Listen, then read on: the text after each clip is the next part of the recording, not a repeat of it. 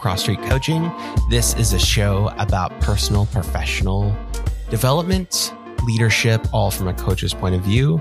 And today we are moving forward with our Reluctant Entrepreneur series. And today we're actually live. Yeah. Hello. With my co host, Diana Ideas, Master Coach. Hey, guys. And we also have a fellow Hawthorne Union member. What, what? it's uh it's David Malici. You may recognize my voice from earlier podcasts. David has been on a previous episode, but he is joining us on the Reluctant Entrepreneur today to talk about some of his interests and his slant, which his wheelhouse is uh, is in sales. So yeah, yeah, yeah, definitely a passion of mine and something I uh, I love to to talk about with others because I think it's so so important on an everyday basis. So when we think about sales for the reluctant entrepreneur, it primarily revolves around maybe confidence or how people are presenting their product and their brand out in the workplace. So what if we just start there? And what would you think about that? The reluctant entrepreneur is our flavor of basically business and business ownership. You know, I I think that for most people, the the biggest uh, the biggest concern that they have is that sales is not their their cup of of tea. It's not their forte, and I I really try to remind people that sales has been around for uh, you know, forever. It's the the oldest profession in the world, and it's something that we do on a day to day basis without even knowing that we do.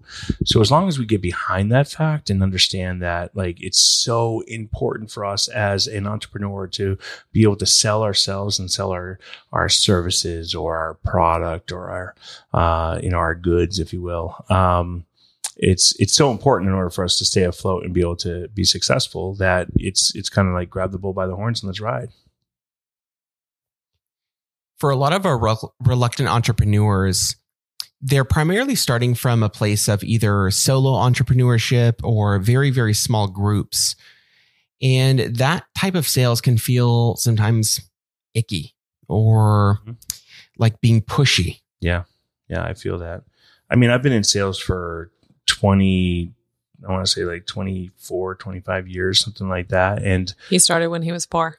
I I wish I wish I'm an old man now. Um, I I've been in sales for a very very long time, and and I felt the same way too. But I I realized that if we are authentic in how we approach people, um, and try to really do our our best to solve a problem and help uh, fulfill the need of the individual or the company or whoever it is that we're talking to versus just trying to push our own goods or services that aren't necessarily a fit.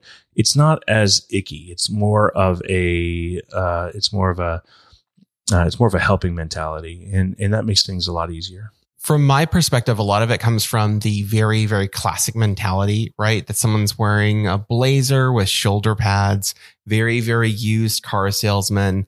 Although we know that those stereotypes, just like we've dismantled the entrepreneur stereotype, has those things have been gone for years now, but some things kind of still remain. So what do you think for people that are just starting to get into business, right? They're, they're a reluctant entrepreneur. So they have this idea, they have a passion, and they're just getting into business, but feel this hesitation about sales. What do you think still drives that factor that makes them so hard to equate an, an equitable value to the product or service that they're offering in the marketplace? Uh, you know, that's a, that's a great question. And, and I do, I, I still think that there's a, a need and a fit for for some people to you know wear the blazer and the or the suit and the tie and and, and the elbow pads. In the elbow pads exactly. Well that's more of a that's more of a history professor in college right? Don't you think? That or a car salesman. I mean either one. I, I, don't know. I don't know if i would ever buy a car from a car salesman with uh with elbow pads but i think they're coming back. They might be. Much they might be. yeah um I don't know. Uh, but, you know, I think there's a need for that for some particular types of businesses. I think that for a lot of entrepreneurs, though, I mean, we're, we're kind of getting into the more business casual stage where it's like, you know, we're not we're going to let the product, the service, the company itself sell itself, and and I think that that's the most I think that that's the most important part of of uh, of sales is to let the let the business talk for itself. The the let me back up a little bit here, and I apologize. I got a little distracted, but um, when you're talking about sales, the most important part of it is to have confidence in yourself and understand that what you're doing is really supportive of the of the need of the individual that you're talking to. So let's take, for example, coaching, right? Um, you know, we're talking to a lot of people that are, that are, uh, you know, out there that understand that, you know what, I'm, I'm very passionate about what I do, but I might not know exactly how to get to the next steps in my career, or I don't necessarily know how to lead and manage in the way that I'd like to. How can I do that? Well, if you're a coach uh, and and you're looking to to improve somebody else's life, like you need to be confident and and and be able to go out there and say, like, listen, the advice that I'm able to provide you is gonna is gonna change your life in a positive way, and um and if it's not, like, let's continue to work together to make sure that that happens. You know, so I, I think confidence is really really the the important part. Yeah, and I'll just speak to the fact that David was super helpful for me in helping me see how essential sales was for the business. And the thing is, is that we've talked about in reluctant entrepreneur why people might not be entrepreneurs but this is i think some of what we have to look at is the skills that they need and as far as skills that they need or if you don't have this skill, it's something that you need to outsource. But whether it's, you know, David talks about Zig Ziglar, transfer of enthusiasm, yeah. having that confidence. Um, if someone is not selling your product, you will not be successful as an entrepreneur. And I know that that's really terrifying to people in all sorts of fields because regardless of, you know, usually that's not why someone chooses to be an entrepreneur. Like, oh, I want to sell. Um, but the sales, the marketing, um, you know, for some people, distribution. These we're getting into. We've talked some about limiting some of the limiting beliefs and identity and things like that. But the sales gets into also essential services. Yeah, absolutely. And I think that that you know one of the things that a lot of entrepreneurs need to think about is the fact that like you have a an, an amazing idea maybe it's a product a, a, or maybe it's your coaching service or maybe it's it's a you know it, it's something that you're passionate about and that's great, but you can't just sit back and let people come to you. You have to actively go out there and, and try to find that business.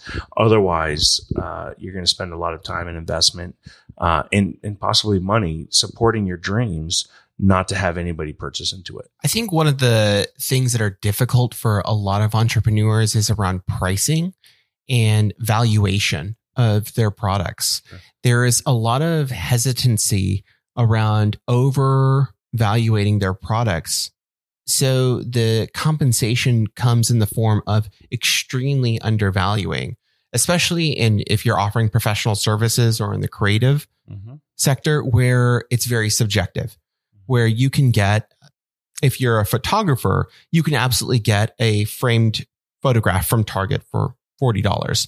But your handmade, handcrafted um, print that's framed by you, you could value at $200. But people are like, oh, will they pay that when you can get something so much cheaper at a big box store? So, you know, I don't want to do that. I don't want to put pressure on people. So they, the tendency is to go to a very undervaluation. How do people start to kind of even frame their mind around this automatic discounting and then finding a true valuation of where their product or service should be at. No, it's a, that's a, uh, such a, a, a, great, great question, right? So I, I thought of like some of the Instagram posts that I've seen out there where people are like creating these really amazing uh, products that they make by hand. And it's taken them years and years and years to perfect that art.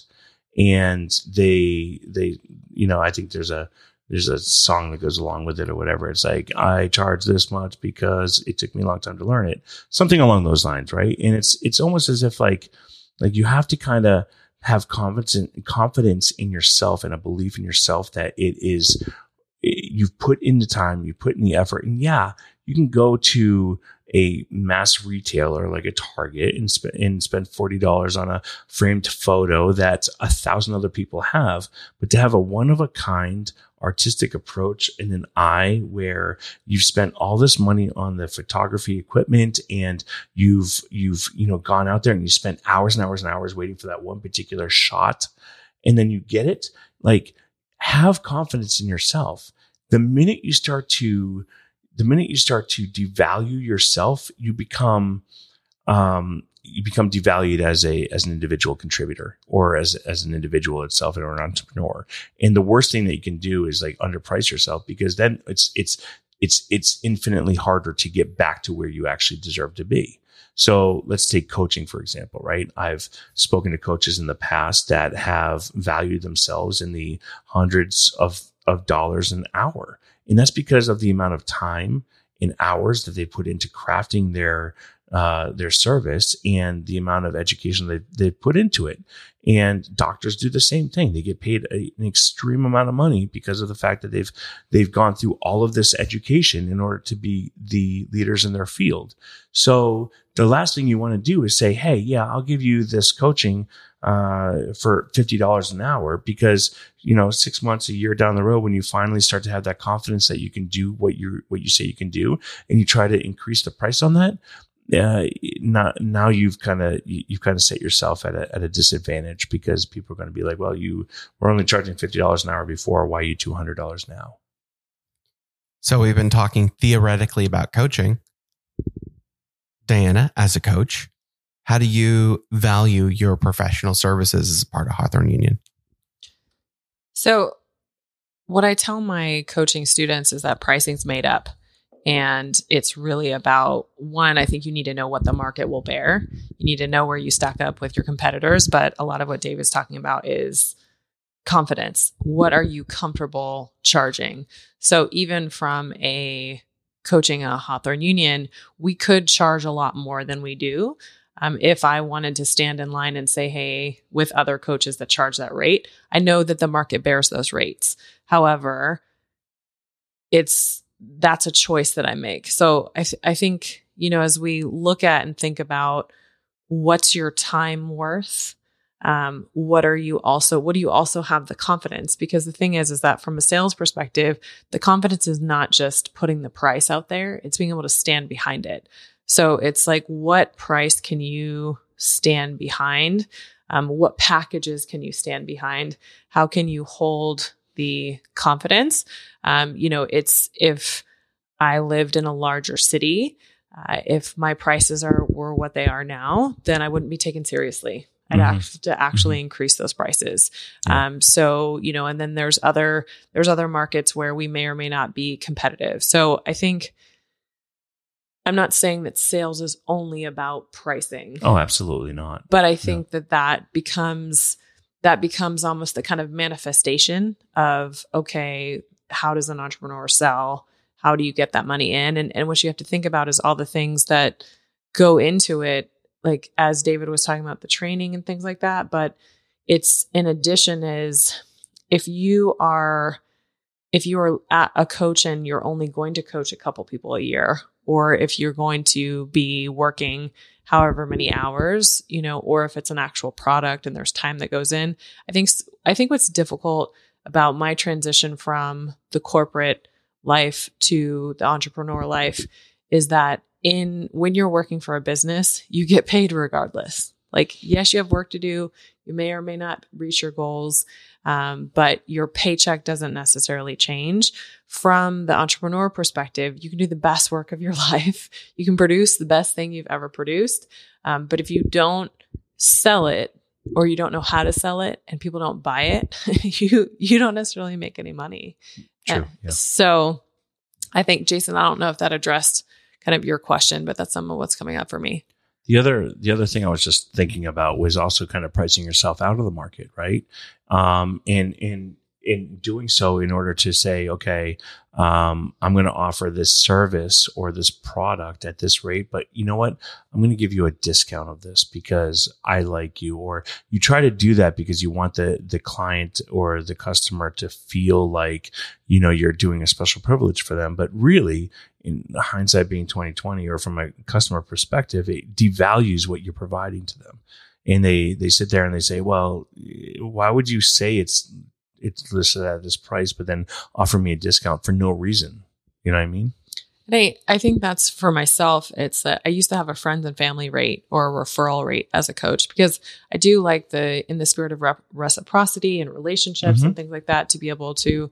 But the thing is, is that then the friends and family rate just became my rate. Yeah, exactly. and, and, and then it's like, well, um, all these, you know, it, it can feel, incongruous to charge one person one thing and another person another thing. Mm-hmm. So I I think the thing is is that what I would say at least from my own experience is that my prices changed over time mm-hmm. um, as my confidence changed as my experience grew.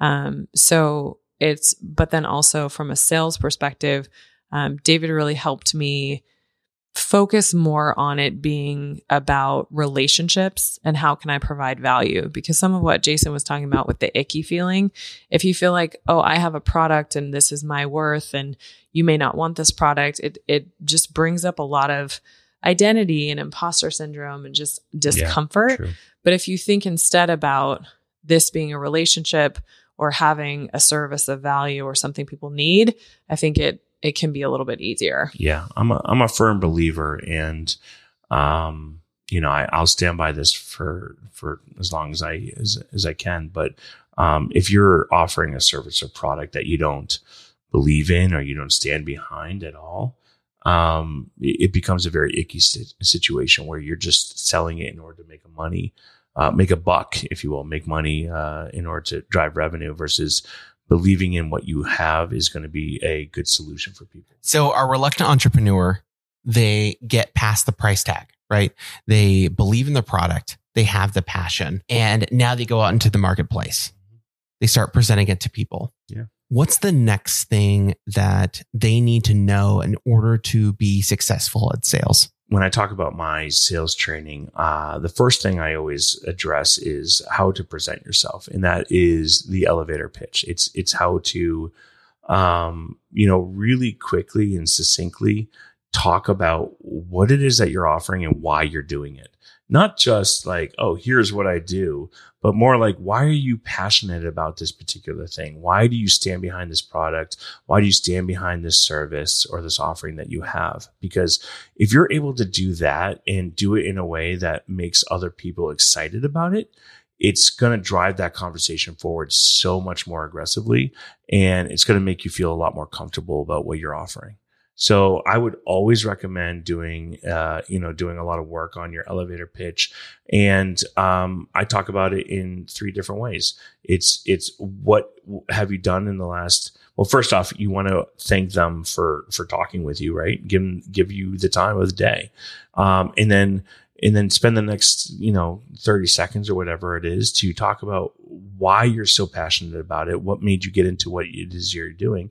And then the last part of it is of course to ask for that um, that next step that um, that action item. Can we meet for coffee? Can we talk a little bit more about what i'm what i'm doing here and see if it's a good fit for you? Or you know does this sound like something that you might be interested in?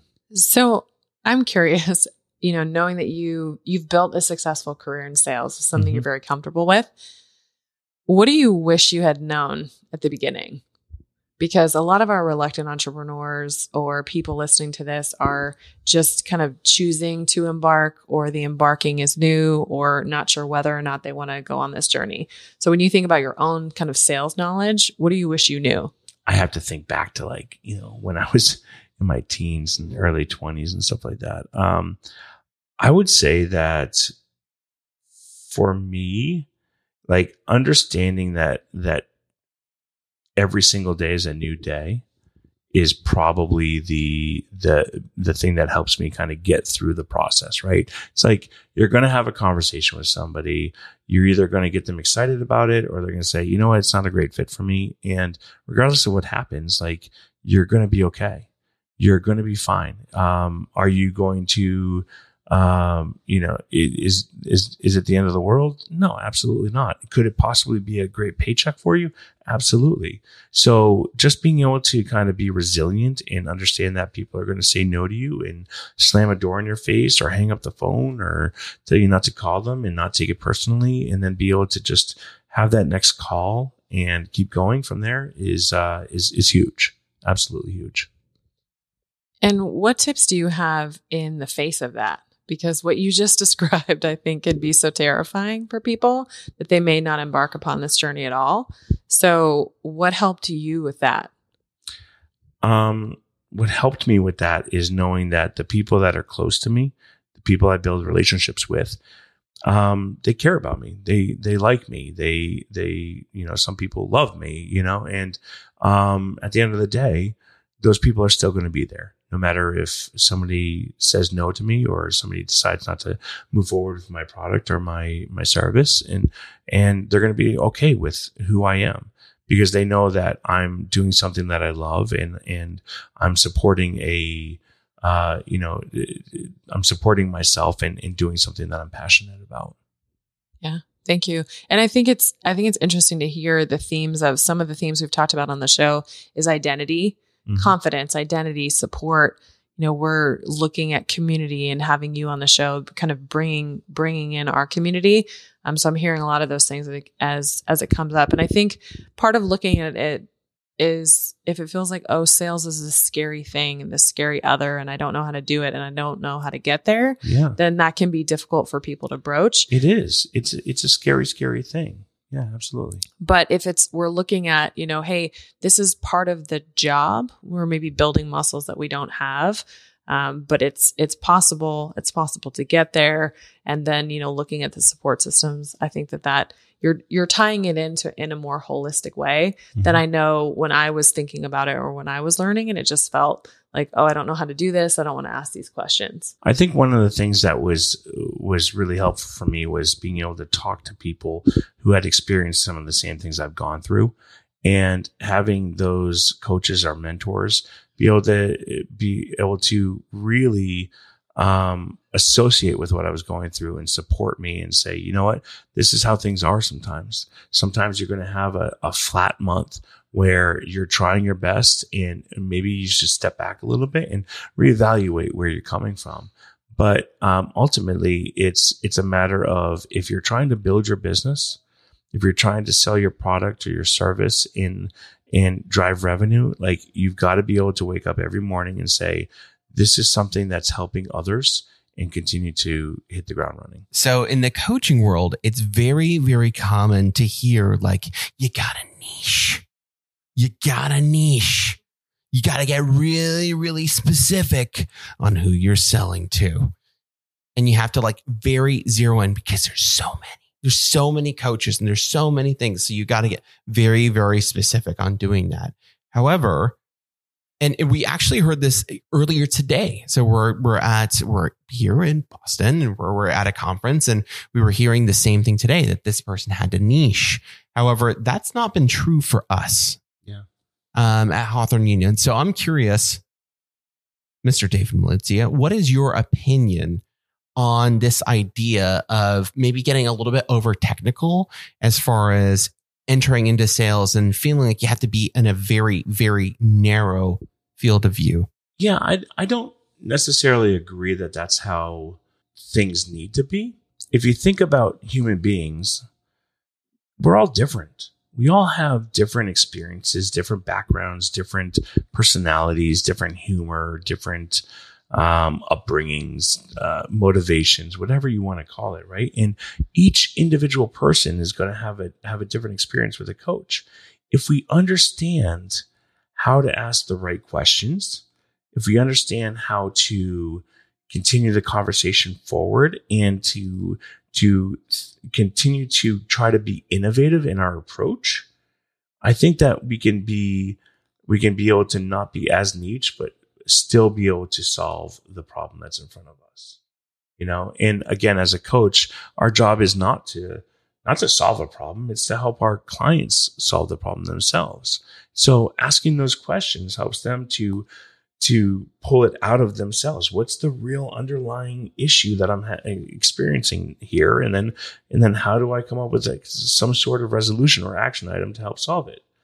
Um, as a salesperson, you know, it comes down to understanding who your buyers are who your personalities are, the type of person you want to be talking to. And if if you talk to somebody and they are a perfect candidate, but they are saying, you know what, I don't know that this is necessarily the case. You know what? Let's let's throw our hands up in the air and say, you know what?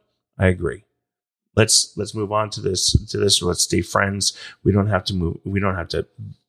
You don't have to buy this particular thing because that takes a lot of the pressure off of both people to understand that like I'm not going to push something on you that is not a good fit for you because I, I, just I'm trying to help you. So for those that are not selling professional services and they're maybe doing something more tangible, mm-hmm. like a creative, uh, how do they even start to identify who their target buyer is without overly limiting who they should sell to? You really have to kind of address your market a little bit and figure out who the best people are that you're going to be talking to, mm-hmm. understand your buyer personas. How do they purchase? Why would they purchase? Um, you know, stuff along those lines. And I will give a shout out to, am I allowed to talk about Shout it out. Shout, shout it out, baby. HubSpot actually does a really great job of. I thought you're going to shout out your own training. Oh my goodness! To, but okay. I mean, but I talk about buyer personas as well in my training. But um, uh, HubSpot has a really, really great, um, uh, you know, great piece around how to create a buyer persona, and it's to kind of create this person. Like you, you can really kind of figure out the approach that you're going to take with those people, but also how to overcome some of the objections that they might have as well. I'm curious what you would say to the person who kind of has hives and even thinking about this being a possibility. You know, if it's something that you're so adverse to, um, you know, I say I say try to break out of your comfort zone a bit maybe start by doing things in your life that make you feel a little bit uncomfortable, but might be growth opportunities. You know, maybe it's not a matter of trying to sell something, but maybe it's a matter of calling your credit card company and asking for a lower interest rate or a higher uh, credit limit. Maybe it's a matter of you know calling your airline uh, for a future flight and saying, "Hey, um, I'm a member. Can I get an upgrade?" Something along those lines. Because just asking the questions over and over again are going to make your make your life um, eh, number one eh, a little bit easier to live because the answer could either be no or yes you know? And and going from there it's easier for you to ask for things from other people that are going to drive revenue for your company. Um so yeah i, I think that's that's that's a good one yeah. And i think i think that's important and and kind of ties into what we talked about with risk you know the importance of being able to take the step and take the risk and i think i think some of what's coming up for me and you know David supported me in this journey, so saw a lot of the progression. But I think sometimes just just recognizing like, hey, this scares me, and looking it in the face, and then saying, okay, but what tools, what tactics, what support I have to do it anyway, and then having those safe spaces mm-hmm. where you know if if the credit card company doesn't waive your late payment or give you a credit line increase, like that's a that's a, nobody's gonna know, right? It's a relatively yeah. low tolerance, uh, sorry, low kind of risk um, opportunity. So, um, you know, I think some of some of what we talk about on this show is to figure out like, hey, what are your patterns? What are your behaviors? How is it serving you? But some of some of what I think is important about sales is what are you gonna try?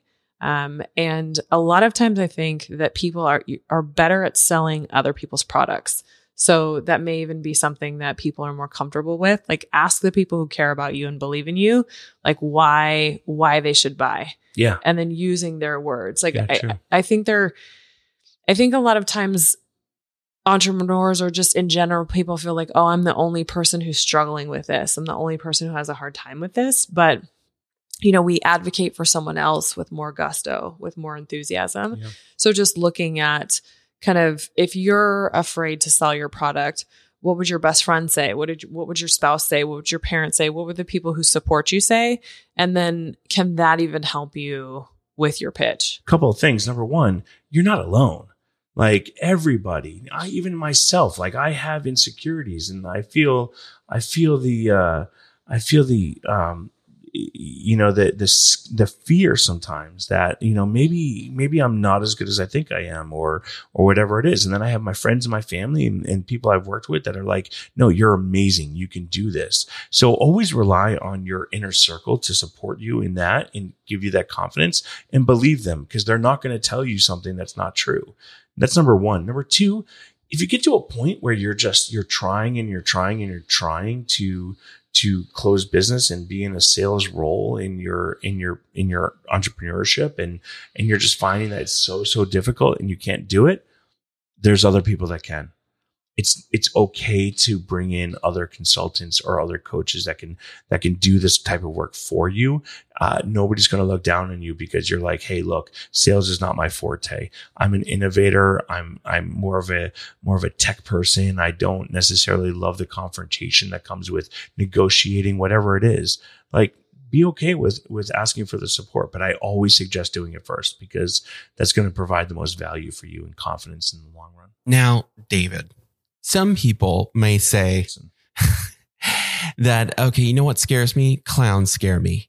Um, playing the drums in front of people scare me. What does that have to do with opening my cold brew coffee stand or with offering HR consultancy? They're not seeing the connection between things that scare them in sales. They're like, those are, those are completely two different things. Mm-hmm. What is, in your belief, the big takeaway from asking their credit card company for these increases, which seems very relevant between like the scarcity and the um, the fear based kind of mindset, the soft skills that you're after. Yeah. So, I mean, just the activity of asking for things that are outside your comfort zone and realizing that a lot of times, if you ask a favor, if you say to somebody, Hey, can you do me a favor?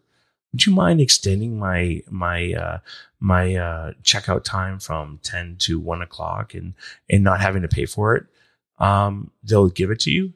Like a lot of times that happens, and you realize like, okay, if I just ask nicely, if I'm if I'm able to kind of do something that makes me feel uncomfortable, maybe I'll get what I'm looking for um, that provides you more confidence. The more you do something, the better you feel. I, I remember when I was first learning how to drive, I was terrified, white knuckle driving down the road. Now it, I get in the car, I don't even think about what I'm doing. The more you do something, the more comfortable you get doing it. Right. So that's number one. But um, I think the underlying uh, fear that that that you're talking about is not necessarily like if I play the drums in public or I'm afraid of clowns because clowns are scary, uh, whatever it is. It's more of if I do this and I fail, other people are going to ridicule me or I'm not good enough to succeed. And that, that imposter syndrome of I've got this great idea. I've got this, this, I, I'm really passionate about this, but I'm, I'm afraid I'm not good enough is the thing that's going to prevent most people from really excelling in what they do. And as long as you have that support system that I talk about all the time, um, as long as you continue to kind of practice and, and put yourself out there a little bit more and more and more, um, I think you can overcome that yourself the last part for me, as far as diving into those uncomfortable scenarios, you're going to get rejected. Absolutely. People are going to say no. Yeah. And that's very much a reality for the life of the reluctant entrepreneur, which is they're going to offer a product and not everyone is going to buy. Absolutely. Not everyone is going to say yes. And that's okay. But initially, when you start doing that, it feels very bad and it feels like a negative sign like, ooh, this was a mistake. I shouldn't have done this. I shouldn't be selling this, or there's something wrong with my product. There's something wrong with my pitch. And that's and there, there could be something wrong with your pitch, your presentation. There could be, and it's okay for you to evaluate those things. Um, I think one of the anecdotes that I learned when I was in my early 20s was a, a, good salesperson is somebody who goes and knocks on a door, gets the door slammed in their face, goes and has a cup of coffee and evaluates what they did wrong, and then goes to the next door and has that door slammed in their face, and then goes to get a cup of coffee and think about what they did wrong. While a great salesperson gets the door slammed in their face and immediately goes to the next door and gets the door slammed in their face. The more attempts you have at doing the things that are, you know, causing somebody to to say no, or the more attempts you get, the the faster you're going to learn. Okay, you know, when I answer, uh, when I call on somebody and I introduce myself in this way, it doesn't work. Uh, when I present myself in this way, or when I ask this type of question, or I call at this time, it doesn't work. Maybe I should change my my uh, uh, my approach. And I think that goes to uh, to the resilience that you need to have in order to be able to be an entrepreneur, right? It's it's it's believing in yourself enough to know that no matter how many times somebody slams a door in your face, getting that that open door, that opportunity to sell your product, sell your service, and then getting that win is is going to be it's going to completely overshadow all the times that somebody says no. So, resilience, confidence, identity, you know, as you train people in sales, as you coach people in sales, and, you know, with your experience in sales yourself, any other kind of major themes or categories you see a lot of either in your own journey or as you work with others to improve their sales ability? Uh, you know, I, I see lack of self confidence all the time. So that's something I'm always going to talk about.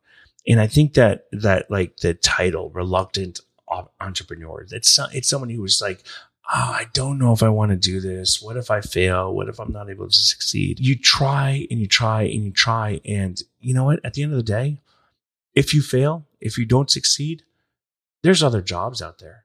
There's other things that you can do to support your family, your friends, you, you, yourself. It doesn't necessarily mean the end of the world.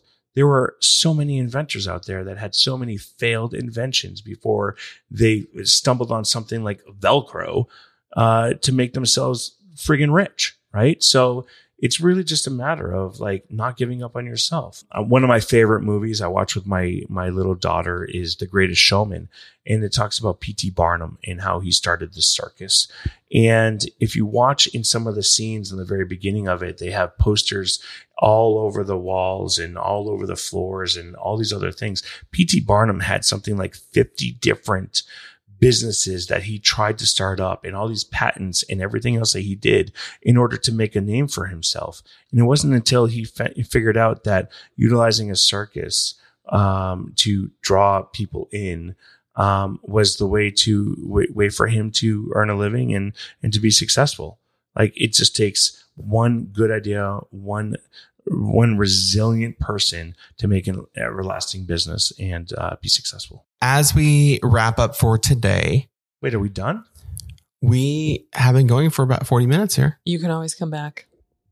You, you'd like me to come back to do another podcast? You can always come back. I would like to do another podcast. May, maybe like one time. Maybe one, you should sell us time? on it. So give us a pitch as to why you should return um, you know, so my name is David Malizia. I've been um, really fascinated with um, coaching and mentoring in the sales space for you know the last two years or so um, I, I ended up meeting some really, really amazing people who gave me this, this insight and passion into myself and how I could help contribute to entrepreneurs across the country.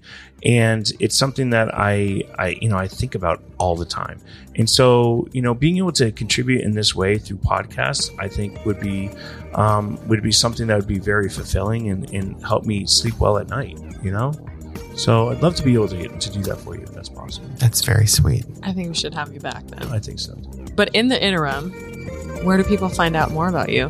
Um, so take a look at Hawthorne Union. Um, I actually provide a, a very in-depth um, sales training. It's a four-part sales training, and I uh, I also do. I am in the process of getting my coaching certification to the International Coaching Federation. So I'm really excited about that and how I can help people, not just in sales, but become better themselves and become better leaders. And Diana, where can people find out more about you? So, same site, Hawthorne Union, LinkedIn, which you can find David as well. And I am also on Hawthorne Union and LinkedIn as well. Thanks everyone for tuning in. We will have links to all of the goodness that we referenced in today's episode in the show notes. Thank you, David. Thank you, David, for being on the show. Really appreciate it. Same. And until next time.